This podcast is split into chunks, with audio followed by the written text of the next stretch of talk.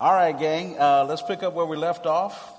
Uh, we were looking at sufficiency, and again, we're trying to show you how to apply this, not just, again, teach it, but how you can put this to practice. So, again, the first index card, let's just kind of go back to the beginning, starting from, again, left to right. Looking at sufficient, they take that one index card, they put on the front of the index card the word sufficient, the definition. On the back of the index card, they have that verse written out in its entirety. And so, in the morning, in the afternoon, at night, they take that index card and they read it. God is enough, He's doing enough in relation to my life, and then they read the verse. In the afternoon, before they have lunch, look at the index card. God is enough, He's doing enough in relation to my life. Before they go to bed, again, trying to get the meditation process involved and connected. You not, you forgot something? Oh, my mic, okay. I feel like Janet Jackson, but. I knew you were going to say something. There was always a woman inside of me, and I thought this would be the best place to. No. Oh, this is being recorded. I'm just kidding for the recording, all right? Control. No, I'm sorry. All right, back to where we were. Did I just mess you up completely on that? All right. So we, we get this sufficient thing going. Again, try to teach them to meditate. Thy word have I hid in thy heart. Again, we're helping them to apply the concept of meditation this way. Now, keep going. We look at the second column, which is the perspective we should have as a result of embracing this characteristic. Notice the perspective says, kind of like the definition, God is enough and He is doing enough for me. And then you have a different verse. So the second index card, you're going to have them write that on that index card. God is enough, He's doing enough for me, with that verse in its entirety on the back. Now you say to them, I want you to repeat this no less than 30 times a day. You go, wait a minute. Is that possible? Sure, it is. Do you have traffic in this part of the country? Yes? So when you have the radio on and you just listen to the radio, what could you do? You could turn it down and say at least 10 times in my mind, I'm going to start to repeat this with the verse. On the way home in traffic, what can you do? Turn the radio down at least 10 times, start to repeat that. Right? While you're at work and someone gets on your nerves and you're taking your 15 minute break or whatever it may be, what could you do? Sit down for a moment.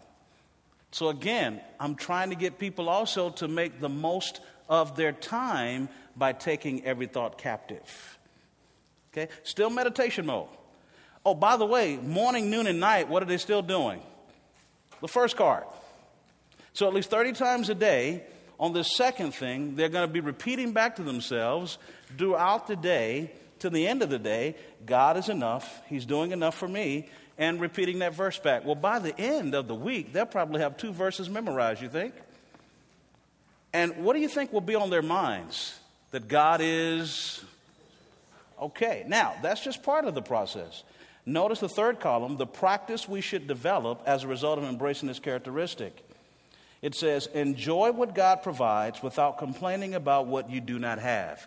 So here's what we ask the person to do I want you to look at the things in your life, the resources that God has given you to enjoy. And I want you to lay out for me what days you have time to enjoy them via television, via sports boat, whatever it is that you have that God has allowed you to enjoy, your goal that week and for the next 30 days is to find a day or two or three, if you can, and just enjoy what God has given you without complaining about what you do not have. And every time you enjoy that resource, that thing that God has given you to enjoy, we want you to praise God, but also read this verse after you have enjoyed it, the Philippians 4:10 through 14, which talks about, I have learned to be what? Content.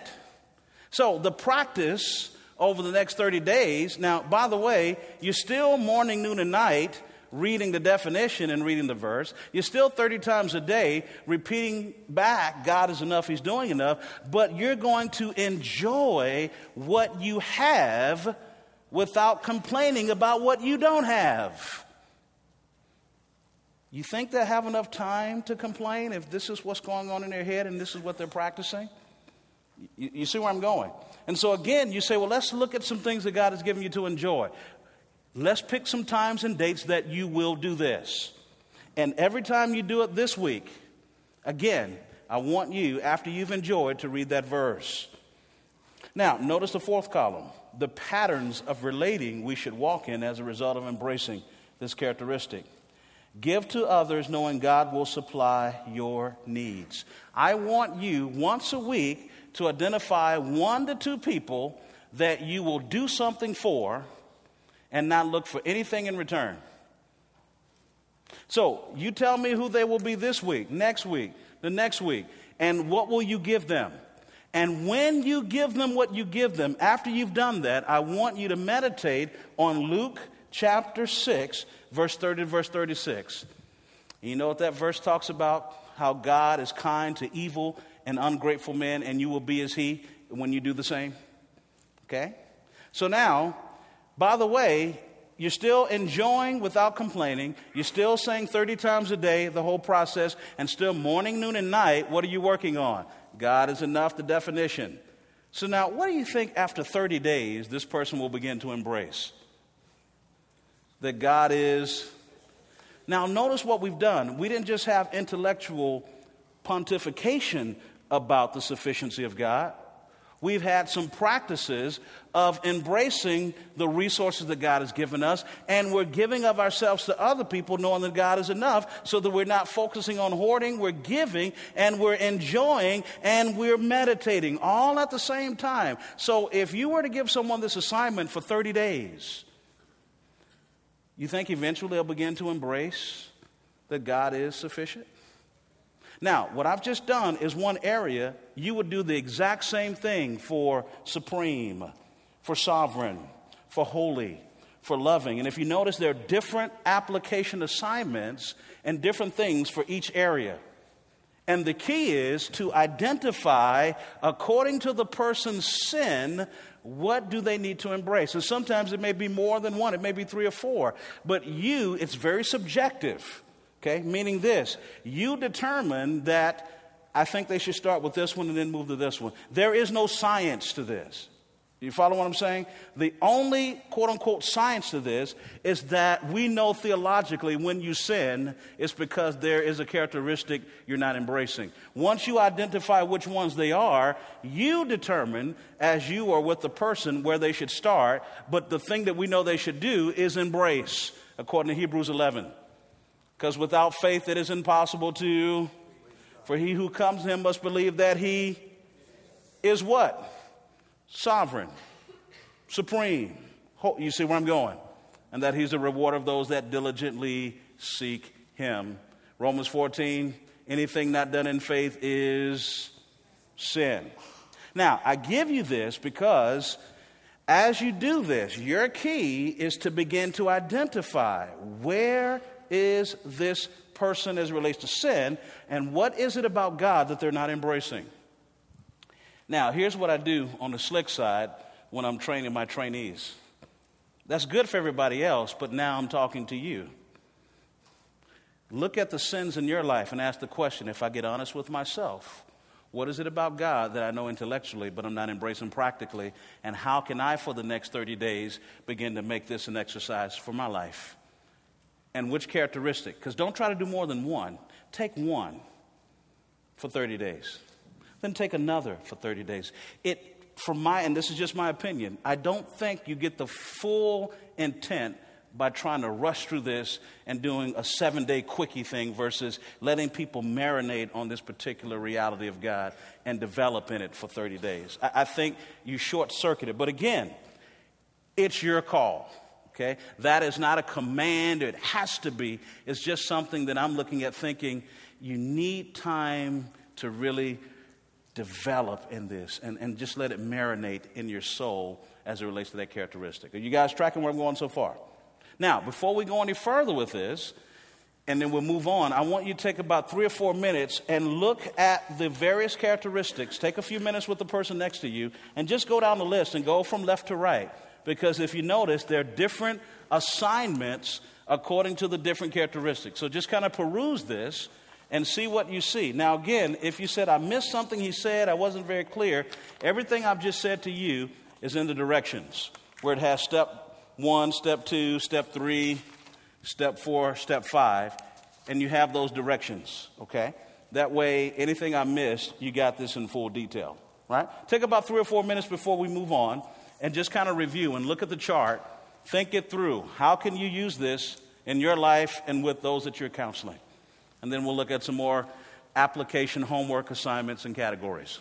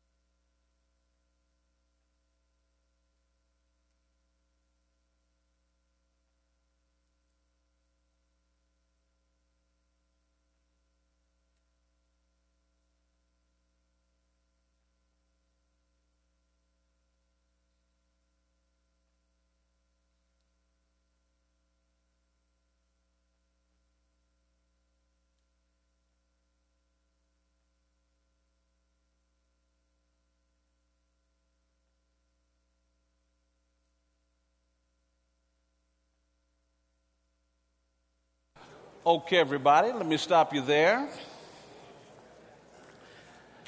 Can you see the potential of what you could do with something like this? And we're just scratching the surface.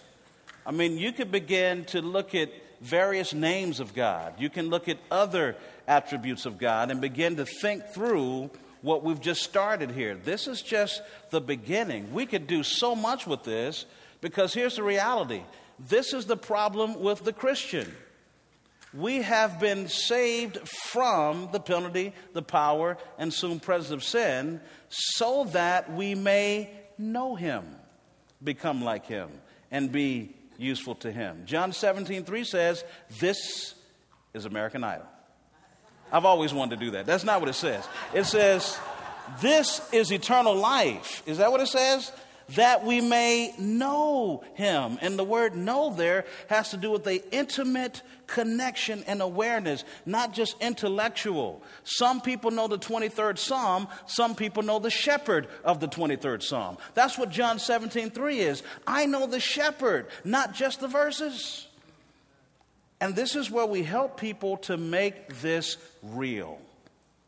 Because their sin means that in this area, God has not become real, and we're helping them to embrace God. When the Bible says love God, then love your neighbor, what's the priority? To love whom? Well, how do we love him? We embrace the reality of him. Well, how do we do that? Well, now we get to some specifics, not just generic reading a verse, but practical ways to connect people to these realities.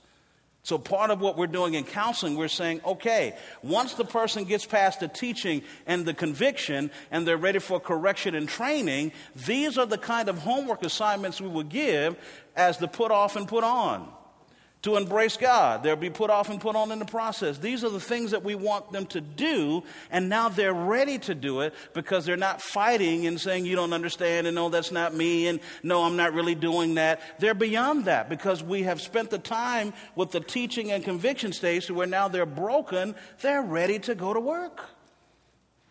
But if we move too quickly, because they have knowledge but they lack conviction, we will miss helping them grow and change. So, this is again where we have to be strategic and specific in the process. As Jay Adams says, if we sin specifically, we need to obey specifically. And so, we're figuring out strategically how do we do that in the process of counseling. You guys with me so far? So, we have covered four categories of homework. Let's talk about the fifth category now. I needed to take time to show you that one. I hope you understand why. Okay? It wouldn't have did it justice just to talk about it. We needed to experience it together. Number five, action oriented homework. Okay, what is that? Projects and activities. Notice what word is missing. Have you noticed? Why are there no reading assignments here? Is action. Amen. Somebody caught it. Projects and activities that lead people to put off particular sinful thoughts, desires, conversations, behavior, and lifestyle, and to put on particular godly thoughts, desires, conversation, behavior, and lifestyle according to the situation or problem. Again, this is used to lead people into the correction and training stage. What you need to understand again is teaching and conviction go together. And um, so t- teaching and conviction go together, correction and training go together. Once you identify that, the first three homework assignments deal with teaching and conviction. The last three homework assignments deal with correction and training. So, depending on where your person is, it should determine the quality and the kind of homework you give. So, when I'm working with my trainees, tell me, what is it? It's a C1, C2 problem. Tell me where they are. Well, they're in the teaching stage. Okay, well, if they're in the teaching stage, then what homework do they need? Well, they need awareness homework. Why? Because I need to move them to conviction. Okay, so then tell me the kind of awareness homework you would give within the context of this person uh, situation. Well, I'm going to get them to do this log list according to these questions as they read these scriptures about this particular issue in their life. Okay, very good. Now, if that doesn't work, then what's your next step? Well, maybe I'll, no, no, no, no. Try this. Give them this list. Do this. Because we can't move until there's conviction.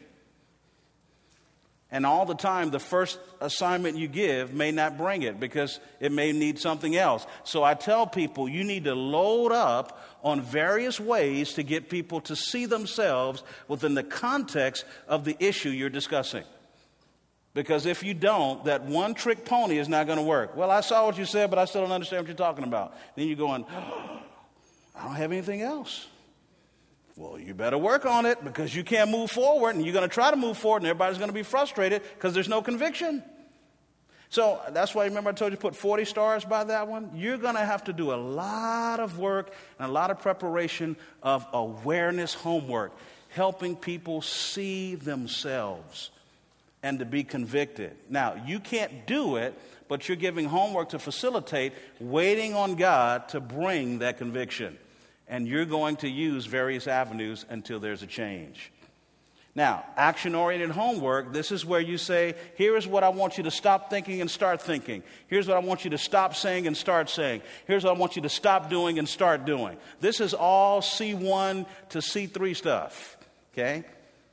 Because it's dealing with the person individually, not the person in relationship to someone else. That's why it's action oriented. Now, when they're dealing with someone else, any idea what the next one would be? What is it? Ding, ding, ding, ding, and you get a car, and you get, you, it's, it's, it's real practical, right? Relation oriented. That's dealing with someone else. Let's talk about that together. Projects and activities that lead people to put off unloving relational patterns and move them into relating open and loving relational patterns towards others within the situation of problem and abroad, used to lead people in correction and training. So, when it's between me and you and you're ready for change, then I give you relation oriented homework. Here is how you need to handle this person today, this week, for the next seven days. Here is how you will express love or demonstrate love to your boss, to your family, to your coworker, to your uncle, your neighbor, your enemy, etc. Here are the specific ways you will serve them.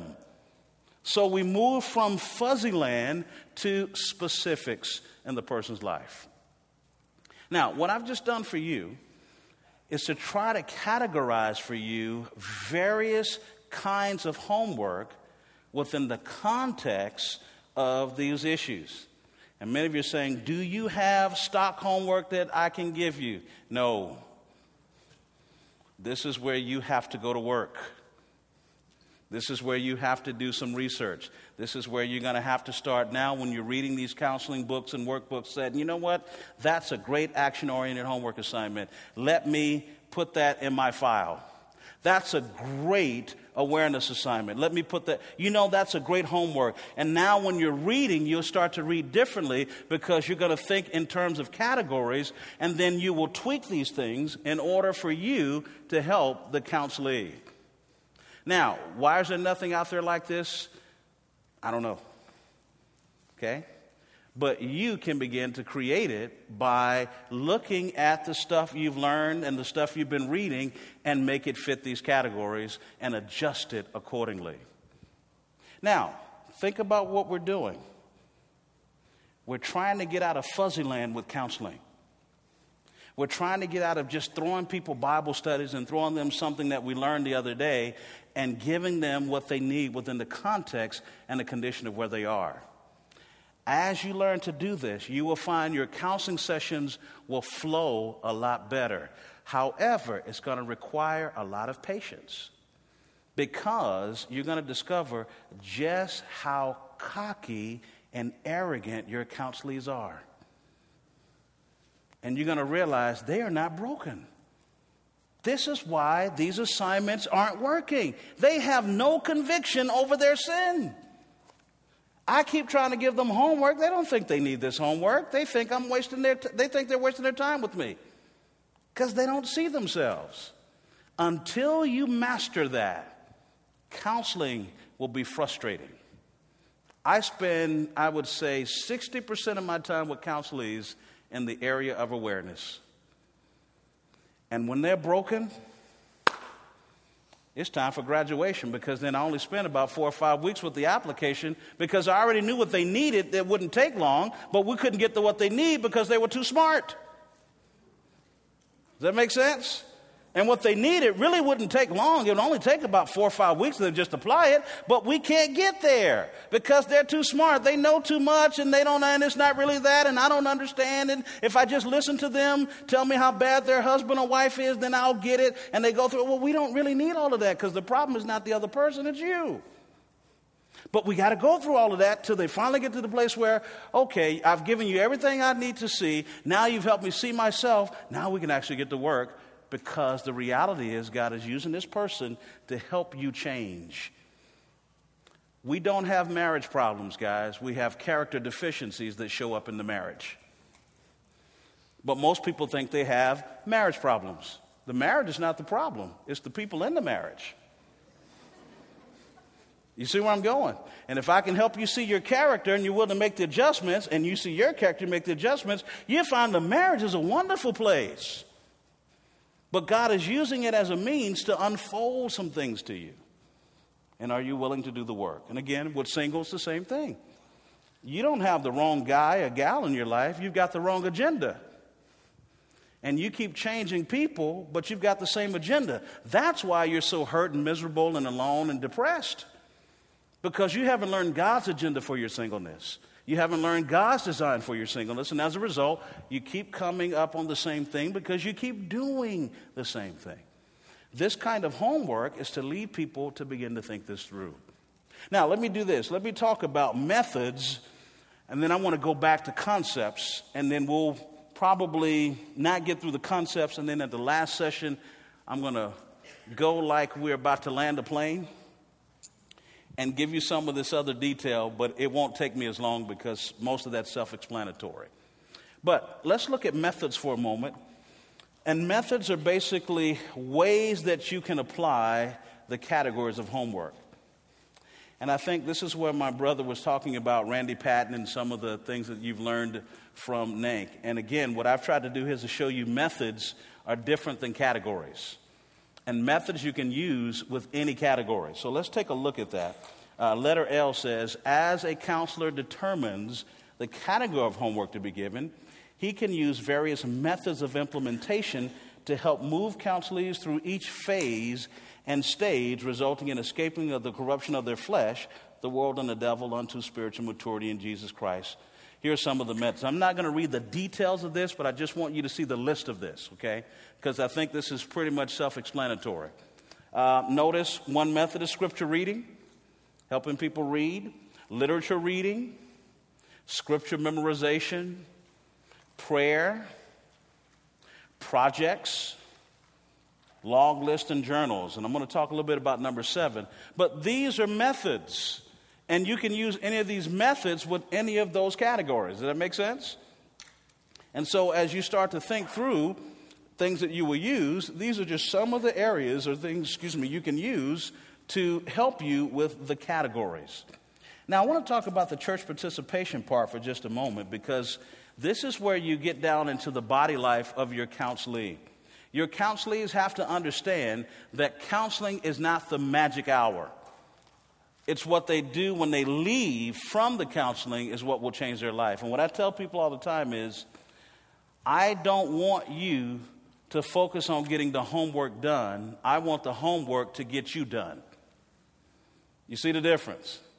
See, if you focus on getting the homework done, you may wait till the last minute because we're going to meet on Wednesday and you try to do it all on Tuesday, then you've defeated the purpose. And let's not meet on Wednesday because the goal was not for you to finish the homework. The goal was that you were to be transformed through the homework. Does that make sense? And when I find out that a couple has rushed to do it on a Tuesday and they meet on Wednesday, I shut the session down for about five and 10 minutes and say, God bless you, go home, and we'll meet when you do the work consistently and practically because it's a waste of my time and yours. Because counseling with me is not where change is going to take place. It's the application of the truth is where change is going to take place. You can't do that in an hour with me. You've got seven days or 14 days to put this stuff to practice. This is why, with you, I emphasize preciseness and strategy with homework because we're trying to lead people to be doers of the word, not just hearers. Sitting and listening to me talk to them for an hour is not going to change their life. But applying it, there's going to be changes if they're willing to apply it and not just wait to the last minute. So, again, we talk about body life, and what I challenge people on is you've got to be connected to the body of Christ. And let me suggest to you areas where you want to make sure a person is connected. Number one is membership. The counselee would be led to join a local church that they may experience love and enjoy the blessings of God honoring relationships. Number two, maturity. The counselee would be led to get involved in discipleship courses in a local church that will lead them into loving God, loving others on a consistent basis, and living a life that reflects the character of Christ. Number three, magnification the counselee would be led to come to appreciate, value, and adore the character of God through heartfelt, genuine worship of Him in a local church.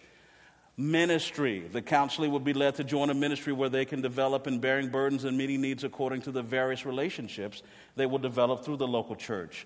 Missions. The counseling will be led into supporting the local church and sharing and defending the Christian faith. You want to make sure your counselee is being connected to these aspects of the church. By the way, we've just taken the book of Acts and those M's and just kind of simplified the book of Acts. Because if you study the book of Acts, this is exactly what they were doing. Does that make sense? And so we're challenging our counselee where are you in the context of the local church where you are connected to these areas as you are dealing with your issue as well? And so these are the kind of things that we want to be doing as we are, again, methods of implementation with the categories to help our counselees grow. All right, take two or three minutes, review, review, review. Look at the categories of homework. Look at the methods, tie them together. Take about two or three minutes. Then we're going to come back. We're going to talk about concepts, and we're going to go backwards. Talk about concepts. When you're in a counseling session, concepts to teach. Okay? Take about two or three minutes. Walk with each other.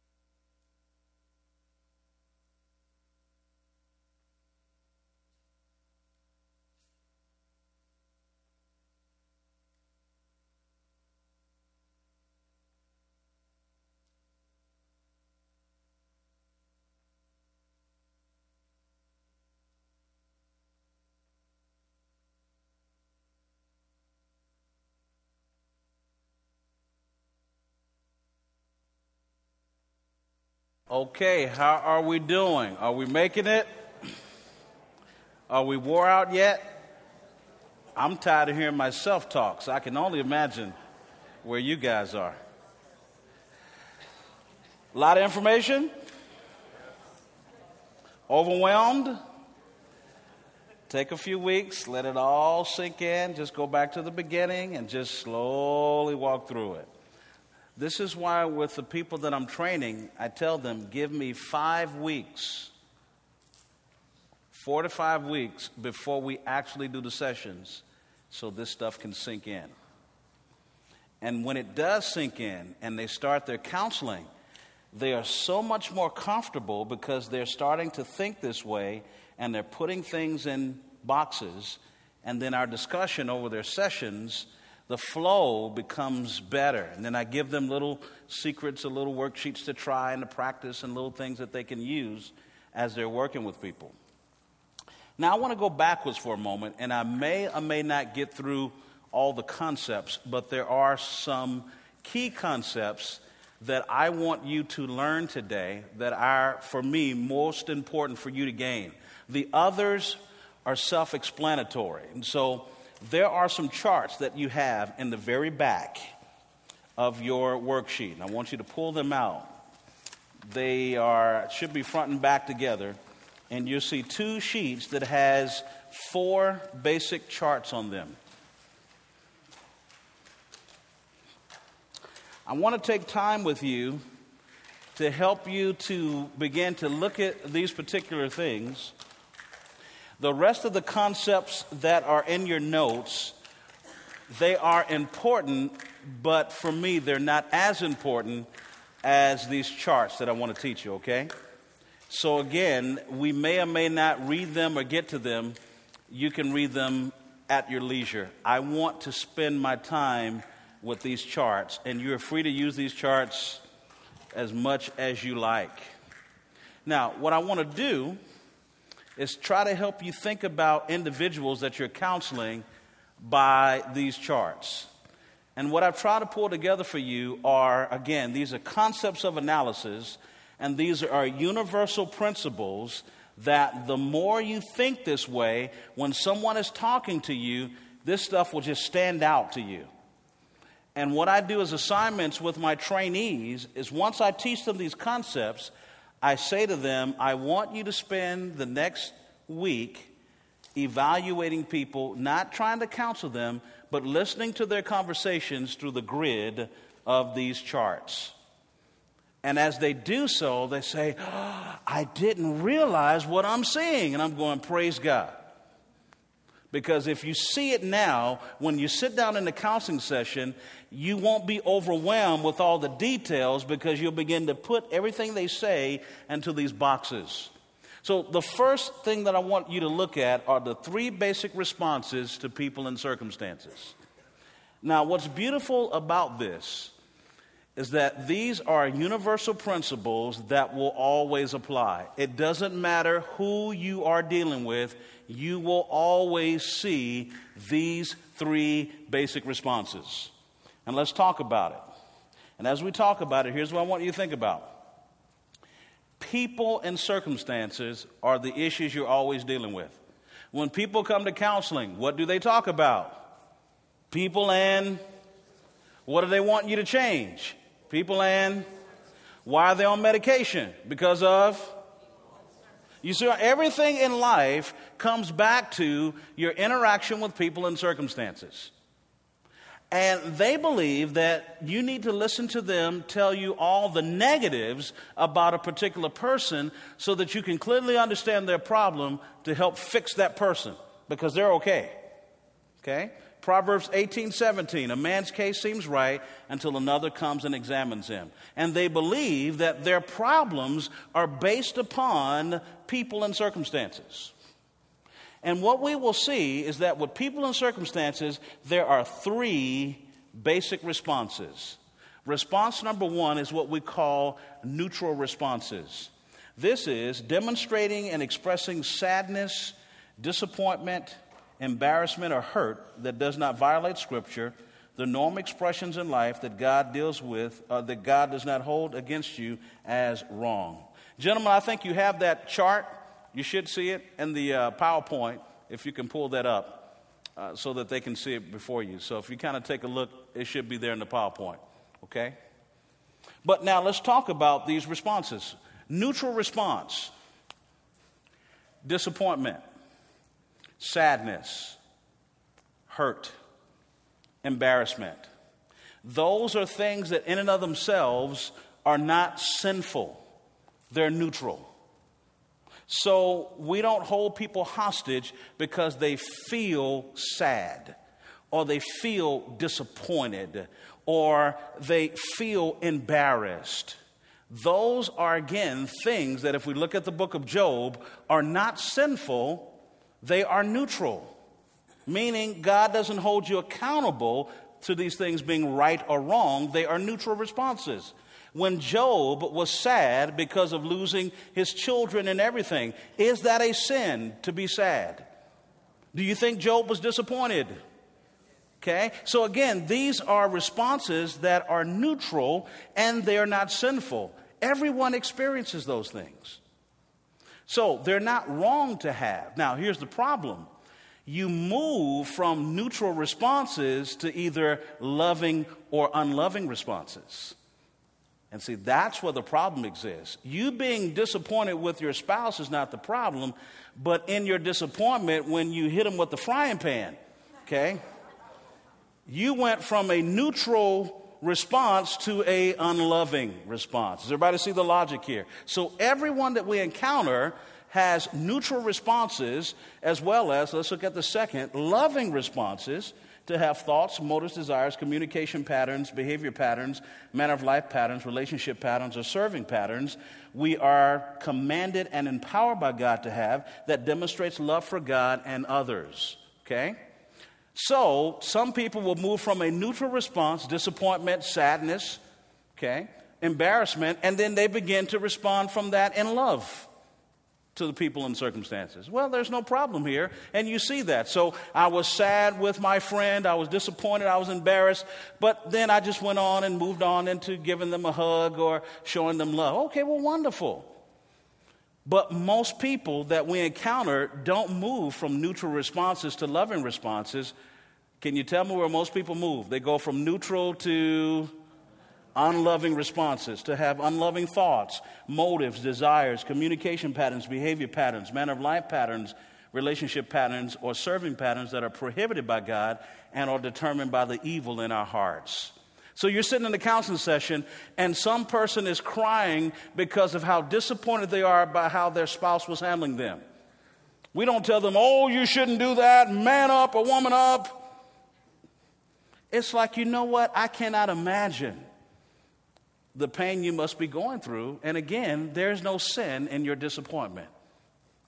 But, sir, ma'am, the problem is not where you're disappointed. The problem is this is how you've chosen now to respond that is not pleasing to God. To leave the house for seven days and not speak to your spouse was a unloving response to your disappointment with your spouse to begin to say nasty things to them or hold them hostage in your mind was not a loving response to your disappointment or sadness. So, we're not trying to say to you that there's anything wrong with being disappointed. We're saying to you the next response is not what is pleasing to God. You see the difference? So you're not holding people hostage for their disappointment, which is okay. You're showing them how they've chosen to react the next way is not okay. And that God had another reason for them or another way for them to respond because you may get something like this Are you telling me that I can't be sad over what my spouse did to me? Not saying you can't be sad at all. But what you're demonstrating now is not sadness, it's nastiness according to Scripture. You've moved beyond sadness to this response that's not pleasing. So I don't want to try to stop your sadness. I want to help deal with your sinfulness that's tied to your sadness. Because what's holding you hostage is not the disappointment of your soul, but the sin in your heart in response. Am I making sense to you guys? Everyone you encounter has these three basic responses to people and circumstances. Now imagine if you spent the rest of the day just listening to people tell you their stories. What are you going to hear?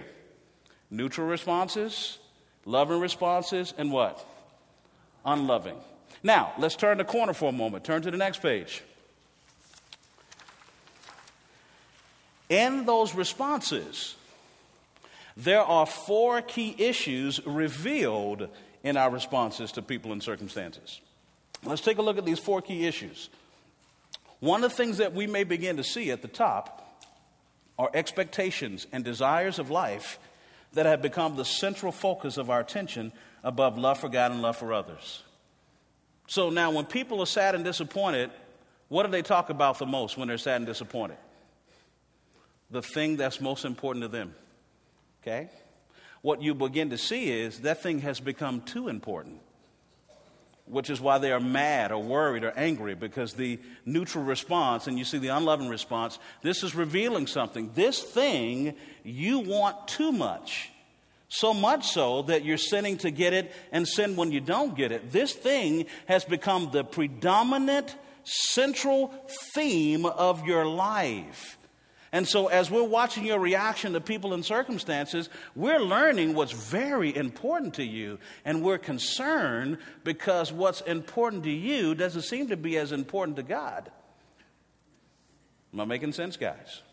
Second category thoughts, motives, desires, communication patterns, behavior patterns, relational patterns, serving patterns that are displeasing to God and that God wants change for His glory, the good of others, and our good or thoughts, motives, desires, communication patterns, behavior patterns, relational patterns, serving patterns that are pleasing to God and are glorifying to God to the good of others and our own good. Or we may be seeing the reality that one does not have a genuine relationship with God. So, as we think about this, unbiblical responses, neutral responses, loving responses. These things reveal expectations of the heart, sinful issues, loving issues, or maybe it shows that a person is not a Christian. As we are just learning these categories and we start to evaluate people, we start to listen differently and we say, okay, what did I just see here? I saw a neutral response. I see a unloving response. I see a loving response. What is this revealing? Wow, this is very important to them. Or wow, this is a pattern of sin that they keep walking in because of this thing that's important to them. Oh wow, they are really consistent in loving God in these areas. Oh wow, you know what? I don't think this person is a Christian.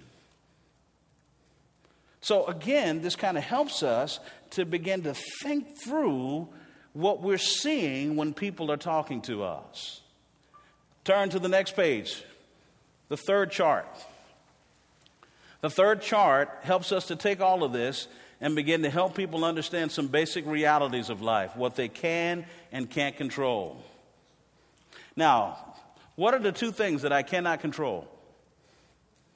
People and now, let's get out of fuzzy land with people and let's get into specifics. What are some specific things that I cannot control about people? What say you?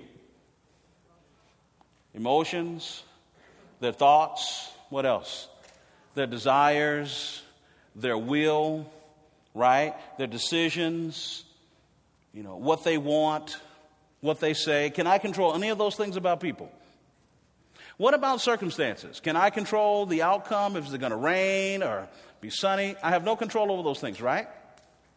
Okay, so if I can't control those things, what can I control? My thoughts, my desires, my words, my feelings, my actions. Do you agree? Okay, so then why do you keep saying you hurt my feelings?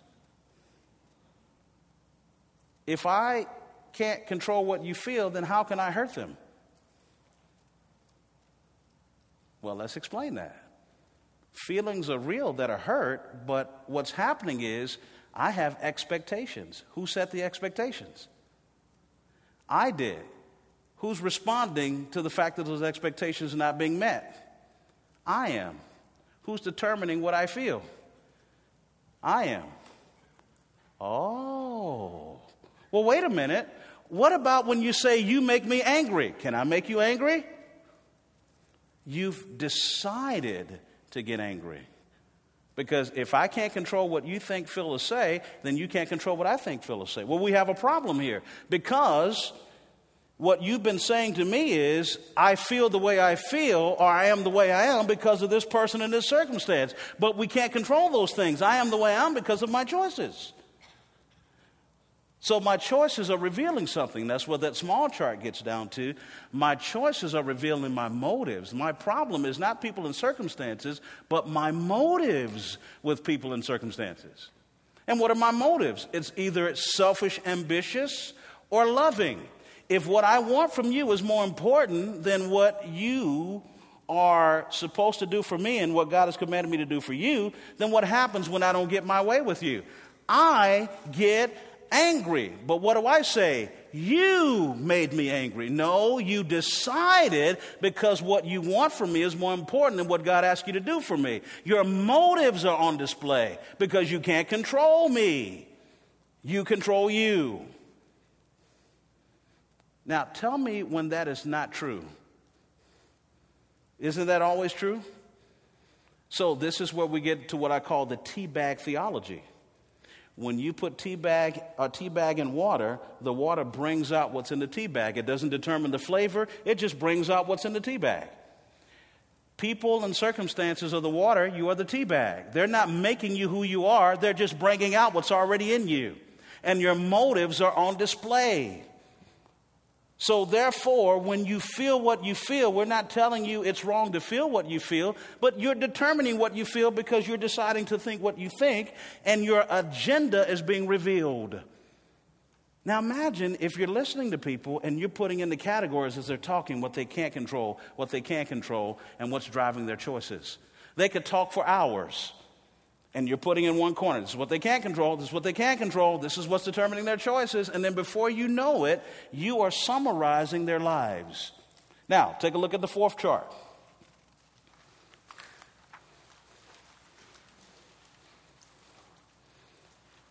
This pulls it together to show you what's happening in the life of the individual. Well, if all of this is happening, what that boils down to is pride, a mindset on self. And when my mind is set on self, I pursue lustful desires. And when I pursue lustful desires, I look for idols as a means to satisfy it. I look for a person, place, product, perspective, anything I can to help me satisfy the lustful desires because my mind is set on self.